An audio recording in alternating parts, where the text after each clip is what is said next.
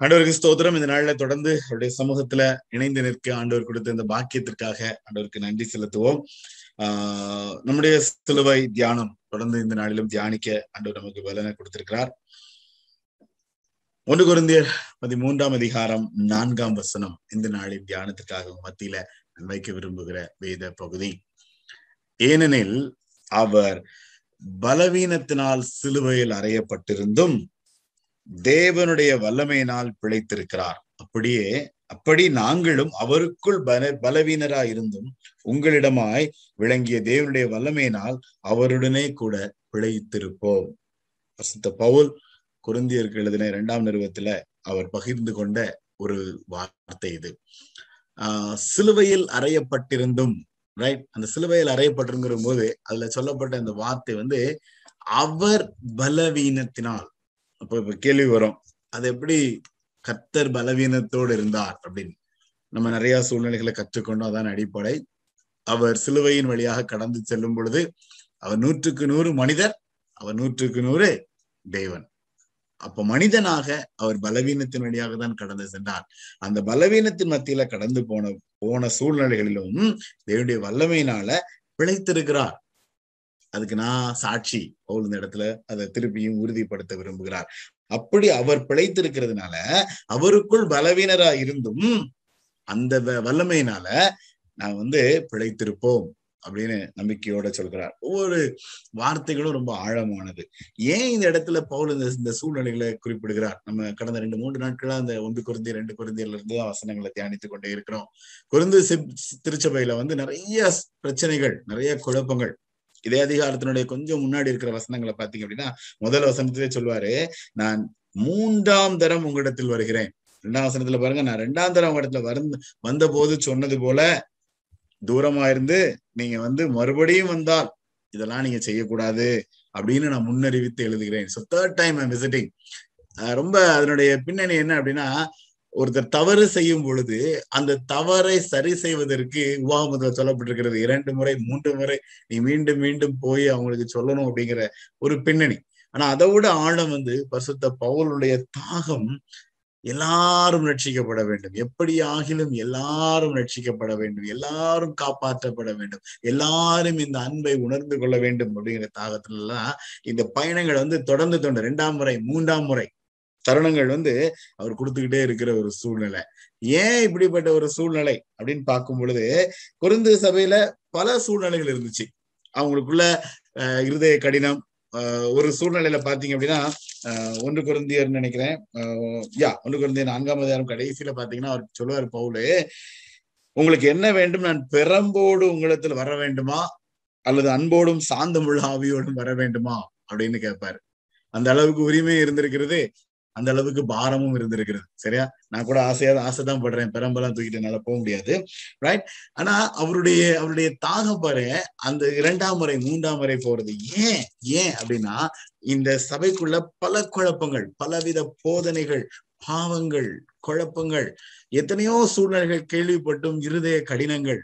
இன்னைக்கு லெந்து காலம் அப்படிங்கிறது வந்து இதுதான் ஒரு ரொம்ப கஷ்டமான ஒரு சூழ்நிலை. நிறைய பேர் லெந்து காலத்தை கடந்து செல்லும் பொழுது அந்த நாற்பது நாட்கள் ரொம்ப ஸ்பிரிச்சுவலா ரொம்ப ஆவிக்குரிய வாழ்க்கையில ரொம்ப நல்லா இருந்த மாதிரி இருக்கும். அதுக்கப்புறம் பழைய வாழ்க்கைக்கு திரும்புகிற நிலைமையாயிரும். அல்லது திருப்பி திருப்பி செய்கிற சில காரியங்கள் அப்படிங்கிறது வந்து சாதாரணமாகிவிடும். ஒன்று குருந்தியர் பதினோராம் அதிகாரத்துல இருபத்தி எட்டு இருபத்தி ஒன்பது பாத்தீங்க அப்படின்னா அங்க என்ன சொல்கிறது?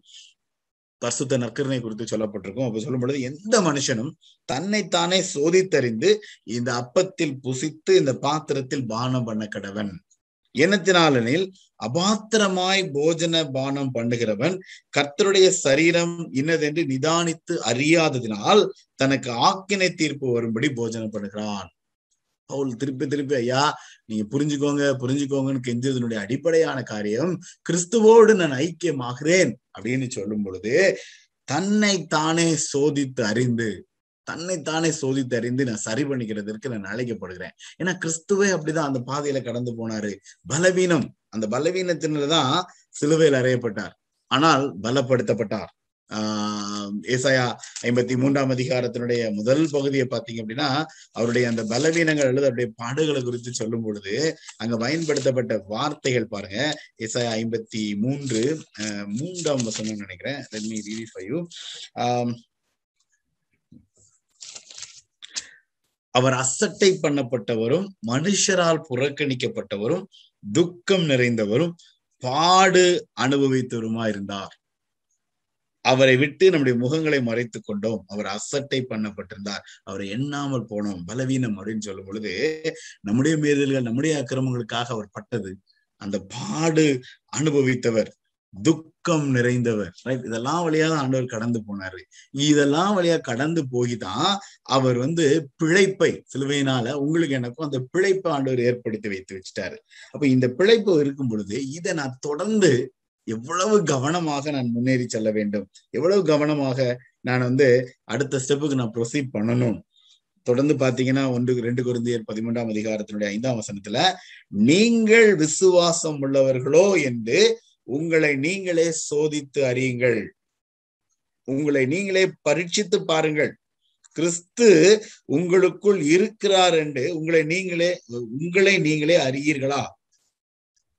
ரொம்ப கஷ்டமான ஒரு சூழ்நிலை. இன்னைக்கு நம்ம எமோஷனலா நம்ம நிறைய காரியங்களை பேசுவோம். ஈவன் ஜபம் பண்ணுவோம். வேதம் வாசிப்போம். பாட்டு பாடுவோம். நிறைய காரியங்கள்லாம் இருக்கு. ஆனா ஒரு நிமிஷம் இந்த கேள்வியை கேட்கும்போது கொஞ்சம் கதக்குன்னு தான் இருக்கு. ஏன் அப்படின்னா கிறிஸ்து உங்களுக்குள் இருக்கிறார் என்று ஐயா கொஞ்சம் சோதிச்சு பாருங்க. ஒரு நிமிஷம் அப்படி நின்று யோசித்து பார்க்க வேண்டியது இருக்கு. ஏன் அப்படின்னா இன்னைக்கு நிறைய நேரங்கள்ல அந்த உணர்வு அப்படிங்கிறது நமக்கு நம்மளை விட்டு எடுபட்டு அது நம்மளை விட்டு போயிருது. அது அந்த அந்த ஃபீலே இருக்க மாட்டேங்குது நிறைய நேரங்கள்ல. ஏன்னா நம்ம வந்து நிறைய சிஸ்டத்துக்கு செட் ஆயிட்டோம். சிஸ்டமேட்டிக்கா பல காரியங்களை செய்வோம். ஆனா கிறிஸ்து நம்ம எனக்குள்ள இருக்கிறார் அப்படிங்கிறத நான் தான் உறுதி செய்ய முடியும். ஏன்னா என்னுடைய ஆவிக்குரிய வாழ்க்கைக்கு நான் தான் பொறுப்பு. அப்போ நான் எவ்வளவு கவனமா இருக்கணும்? பவுல் இந்த இடத்துல அதான் சொல்றாரு. பொருந்தியர் சொல்லும் பொழுது ஐயா கவனமா இருங்க ஐயா கவனமா இருங்க அப்படின்னு ஒரு கெஞ்சிருந்தனுடைய அடிப்படையான காரியம் என்ன அப்படின்னா உங்களுக்குள்ள கிறிஸ்து இருக்கிறாருன்னு சொல்றீங்க அல்லது உங்களுடைய சுய எண்ணங்கள்னால நீங்க பல காரியங்களை யோசிக்க ஆரம்பிச்சிருவீங்க அப்படி செய்கிறதுனால என்ன ஒரு ஒரு கஷ்டமான சூழ்நிலை உருவாகும் என்றால் எபேசியர் நான்கு முப்பது நீங்கள் மீட்கப்படும் நாளுக்கென்று முத்திரையாக பெற்ற தேவனுடைய பரிசுத்த ஆவியை துக்கப்படுத்தாதிருங்கள். சிலுவை சிலுவையில அறையப்பட்ட இயேசு அந்த சிலுவையினால எனக்கு ஏற்படுத்தி வைத்த பிழைப்பு. ரைட் அப்போ இது எல்லாருக்கும் இருக்கு. ஆனா இதை நான் உணர்றதற்கு எனக்கு ஒரு தகுதி வேணும். என்ன நானே நான் தகுதிப்படுத்துகிறதுக்கு எனக்கு அந்த பொறுப்பு இருக்கு. நான் உணரணும். சோதித்து அறிந்து நான் ஒவ்வொரு சூழ்நிலைகளிலும் நான் சோதித்து அறிந்து என்னை செக் பண்ணி நான் சரியான பாதையில போறேன். நான் ஆண்டவரோடு இருக்கிறேன். எனக்குள் கிறிஸ்து இருக்கிறார் எனக்குள் கிறிஸ்து இருக்கிறார் என்று நான் அதை உறுதிப்படுத்திக் கொள்ள வேண்டும். ஏன் அப்படின்னா ஒரு காலகட்டம் வரும். அப்போ இந்த தருணங்கள் வந்து எனக்கு கிடைக்காது. நான் தான் சொன்னேன் இந்த காலகட்டத்துல நான் நான் பயன்படுத்துகிற இந்த வார்த்தை வந்து உன்னதர் உணர்த்தும் தருணம். ஒருவேளை வரும் நாட்கள்ல குட் ஃப்ரைடேல அந்த கான்செப்ட்ல தான் செய்தி கேட்போம் நம்ம.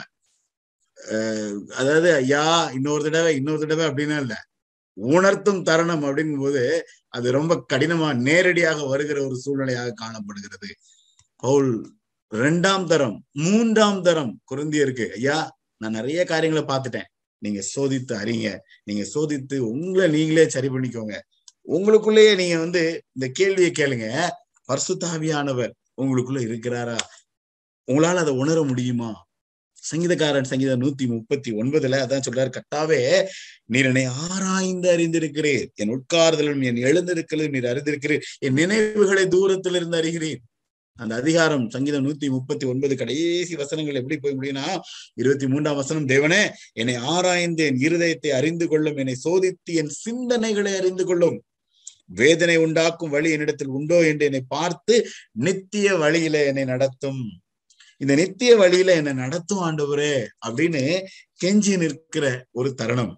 குருந்தியருக்கு இந்த வாய்ப்புகளை திருப்பி திருப்பி கொடுத்துட்டு ரெண்டு குருந்தியர் பதிமூணு அஞ்சுல அவர் சொன்ன பவுல் சொன்னது போல நீங்களே உங்களை சோதித்து அறியுங்கள். தயவு செய்து செக் பண்ணுங்க. செக் பண்ணீங்க ஏதோ ஏனோ தானோன்னு வாழ வேண்டாம். ஏதோ எல்லாரும் போறாங்க அந்த வழியில நானும் போறேன்னு போக வேண்டாம். ஒரு நிமிஷம் நிதானிச்சு பாருங்க. பரிசுத்தாவியானவர் எனக்குள்ள இருக்கிறார். அந்த பரிசுத்தாவியானவரை நான் துக்கப்படுத்துகிறேனா? இல்லையா? இது எனக்கு தான் தெரியும். பரிசுத்தாவியானவருக்கு தெரியும். நான் என்ன நானே ஏமாத்திக்கிட்டு இருக்க முடியாது. அதனாலதான் சங்கீதக்காரன் சொல்லும் பொழுது என்னை சரி பண்ணி அந்த நித்திய வழியில என்னை நடத்தும் ஆண்டவரே அப்படின்னு கேட்பார். அப்ப இந்த சிலுவையில் அறையப்பட்டிருந்தும் அந்த வல்லமையினால அவர் பிழைத்திருக்கிறார். பலவீனமா இருக்கிறது. நான் பலவீனன் மனுஷன். நான் தான் சொன்னேன். எனக்குள்ள நிறைய பலவீனங்கள் இருக்கு. நான் மனுஷன் தான். ஆனா அந்த பலவீனத்துல கத்தருடைய பலம் பூரணமாய் விளங்கும். அந்த பலவீனத்துல அவர் என்னை உயிர்ப்பிக்க அவர் என்னை காப்பாற்ற வல்லமை உள்ளவர். அப்போ அதை நான் உணரும் பொழுது அவரோடு கூட பிழைத்திருக்கிற அனுபவத்தை கத்துக் கொடுப்பார். ஒன்று குருந்தியர் பதினைந்தாம் அதிகாரத்துல பாத்தீங்கன்னா அதுல அந்த சூழ்நிலைகள்லாம் சொல்லப்பட்டிருக்கும். நாற்பத்தி மூன்றாம் வசனத்துல இந்த அனுபவம். ஏன்னா அந்த பலவீனமா நம்ம வந்து விதைக்கப்படுகிறோம். ஆனா நம்ம பலமுள்ளவங்களா மாறுவோம். அதான் அதனுடைய சூழ்நிலைகள். நாற்பத்தி இரண்டு மூன்றுலாம் பாத்தீங்கன்னா உயிர் உயிர்த்தெழுதலும் அப்படியே இருக்கும். அழிவுள்ளதாய் விதைக்கப்படும் அழிவில்லாததாய் எழுந்திரு எழுந்திருக்கும். கனவீனம் உள்ளதாய் விதைக்கப்படும் மகிமை உள்ளதாய் எழுந்திருக்கும். பலவீனம் உள்ளதாய் விதைக்கப்படும் பலம் உள்ளதாய் எழுந்திருக்கும். கிறிஸ்துவுக்குள்ள சிலுவையில் அறையப்பட்ட ஆண்டவரே அதே கான்செப்ட் தான். அவர் மறித்து அடக்கம் பண்ணப்படும் பொழுது பலவீனமாக பலவீனமான ஒரு சூழ்நிலையில தான் பாட்டுகளின் வழியாக. ஆனால் உயிரோடு எழுந்த பொழுது அது பலம் உள்ளதாக மகிமையானது பிழைக்கிற ஒரு தன்மை உருவானது. இதே அனுபவம் தான் எனக்கும் உங்களுக்கும். இதே அனுபவம் தான் நமக்கும். பலவீனமா நான் விதைக்கப்படும் பொழுது பலம் உள்ளதாய் ரொம்ப சிம்பிள் அதுக்கு அடுத்த வசனம் பாருங்க நாற்பத்தி நான்காம் வசனம் ஒன்று குறைந்தியர் பதினைந்து நாற்பத்தி நான்கு ஜென்ம சரீரம் விதைக்கப்படும் ஆவிக்குரிய சரீரம் எழுந்திருக்கும். ஜென்ம சரீரமும் உண்டு ஆவிக்குரிய சரீரமும் உண்டு. அப்போ எனக்குள் இருக்கிற என்னுடைய ஜென்ம சரீரமானது விதைக்கப்பட வேண்டும். பழைய ஆதாம் வந்து புதைக்கப்பட வேண்டும் அப்படிங்கறத வந்து அந்த இடத்துல உறுதிப்படுத்துகிறார். இந்த இந்த சிலுவைக்கு சிலுவையில பலவீனம் அப்படின்னு பவுல் இந்த இடத்துல போராடுகிறார். குருந்திக்கு குருந்தீர் சபையில. ரெண்டாவது தடவை வந்துட்டேன்யா இன்னொரு உங்களுக்கு ஒரு கடிதத்தை எழுதுறேன். மூணாவது தடவை உங்களை பார்க்க வரேன். உறுதிப்படுத்திக்கோங்க. உங்களை நீங்களே சரி பண்ணிக்கோங்க. உங்களை நீங்களே சோதித்து பாருங்க. இன்னும் நமக்கு இப்படிப்பட்ட காலங்கள்லாம் எவ்வளவு நாள் கிடைக்கும்னு தெரியலையே அப்படிங்கிற ஒரு ஆதங்கத்தை அந்த இடத்துல பார்க்க முடியும். ஆஹ் புலம்பல் மூன்றாம் அதிகாரத்துல பாத்தீங்கன்னா ஆஹ் புலம்பல் மூன்று நாற்பது. யா நாற்பது நாற்பத்தி ஒன்று. நாம் நம்முடைய வழிகளை சோதித்து ஆராய்ந்து கத்திரிடத்தில் திரும்ப கடவோம். நாம் நம்முடைய கைகளோடும் கூட நம்முடைய இருதயத்தையும் பரலோகத்துல இருக்கிற தேவனிடத்திற்கு ஏறெடுக்க கடவோம். இது என்னுடைய தனி மனித பொறுப்பு. எனக்குன்னு கொடுக்கப்பட்ட சிலுவையை தியானிக்கிறேன். சிலுவைக்கு அருகில வந்து நிற்கிறேன். எனக்கு ஒரு பெரிய பொறுப்புங்கிறது இந்த பொறுப்பு தான் என்னுடைய வழிகளை நான் சோதித்து ஆராய்ந்து கத்திரிடத்துல நான் திரும்ப வேண்டும். எனக்கோ ஒரு நாள் திரும்பிட்டேன் அப்படின்னு நான் அலட்சியமா இருக்க முடியாது. நான் ரொம்ப காலமா நான் எல்லாம் செஞ்சுட்டு இருக்கிறேன் அப்படின்னு அலட்சியமா இருக்க முடியாது. இவ்வளவு காலமா நான் பிரசங்கம் பண்ணி நான் இத்தனை வருஷமா நான் ஊழியம் பார்த்துக்கிட்டு இருக்கேன். நான் பெரிய ஆள் அப்படின்னு நான் அலட்சியமா இருக்கவே முடியாது. நான் என்னை சோதித்து சோதித்து அறி ஆராய்ந்து அறிந்து ஆண்டவரிடத்துல திரும்புற அனுபவத்தை நான் பெற்றுக்கொண்டே இருக்க வேண்டும். அதுதான் அழைப்பு அதுதான் தாகம் அதுதான் உண்மையா இருக்கிறதுக்கு ஆண்டவர் கொடுக்குற ஒரு ஒரு ஒரு வழின்னு சொல்லலாம். சோ இந்த இந்த இதனுடைய அடிப்படை என்ன அப்படின்னா இதுக்குள்ள ஒரு ஆசீர்வாதம் தான் அடங்கியிருக்கு. அதாவது த பிளஸிங் ஆஃப் தியோக்ரசி அதாவது தேவ ராஜ்யத்துக்குரிய நிரந்தரமான ஆசீர்வாதம் இந்த ஆசீர்வாதம். என்னை சரி செய்து சரி செய்து சரி செய்து நான் ஆண்டவரை பற்றி பிடித்து கொண்டு பிரயாணம் பண்ணும் பொழுது அந்த தேவ ராஜ்யத்துக்குரிய ஆசீர்வாதம் அப்படிங்கிறது வந்து ரொம்ப சிறப்பாக எனக்கென்று ஏற்படுத்தி வைக்கப்பட்டிருக்கிறது உருவாகிறது. இதே ஒன்று குறைந்தர் பதினைந்தாம் அதிகாரம் ஐம்பத்தி ஏழாம் வசனத்துல பாத்தீங்கன்னா நம்முடைய கத்தராகி இயேசு கிறிஸ்துவினாலே நமக்கு ஜெயம் கொடுக்கிற தேவனுக்கு ஸ்தோத்திரம். எப்படி ஜெயம்? அதுதான் அதுல முதல்ல சொன்னாரு. எப்படி?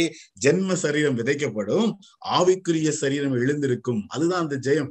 அதனாலதான் அந்த ஜெயத்துக்கு ஸ்தோத்திரம்னு சொல்லுவார். அதுக்கு முந்தின வசனங்கள்லாம் பாத்தீங்கன்னா மரணமே உன் கூரெங்கே பாதாளமே உன் ஜெயமெங்கே ரைட் பாவத்தின் வில நியாய பிரமாணம் ஆனா அதெல்லாம் வச்சுட்டு தொடர்ந்து வரும் பொழுது எனக்குள்ள கொடுத்த இந்த புதிய பலன் புதிய வல்லமை இந்த இந்த பலவீனத்தினால நான் அறையப்பட்டிருந்தாலும் அவருடைய அந்த பலத்தினால அந்த வல்லமையினால நான் பிழைத்திருக்கிற அந்த புதிய பலன் அப்படிங்கிறதுக்காக ஆண்டவரே உமக்கு ஸ்தோத்திரம் அப்படின்னு பவுல் சொல்லுவாரு யோவான் ஒன்று யோவான் நான்காம் அதிகாரத்துல பாத்தீங்கன்னா இதே கான்செப்டை தான் அவர் இன்னும் கொஞ்சம் அழகா தெளிவா விளக்கம் கொடுத்திருப்பாரு.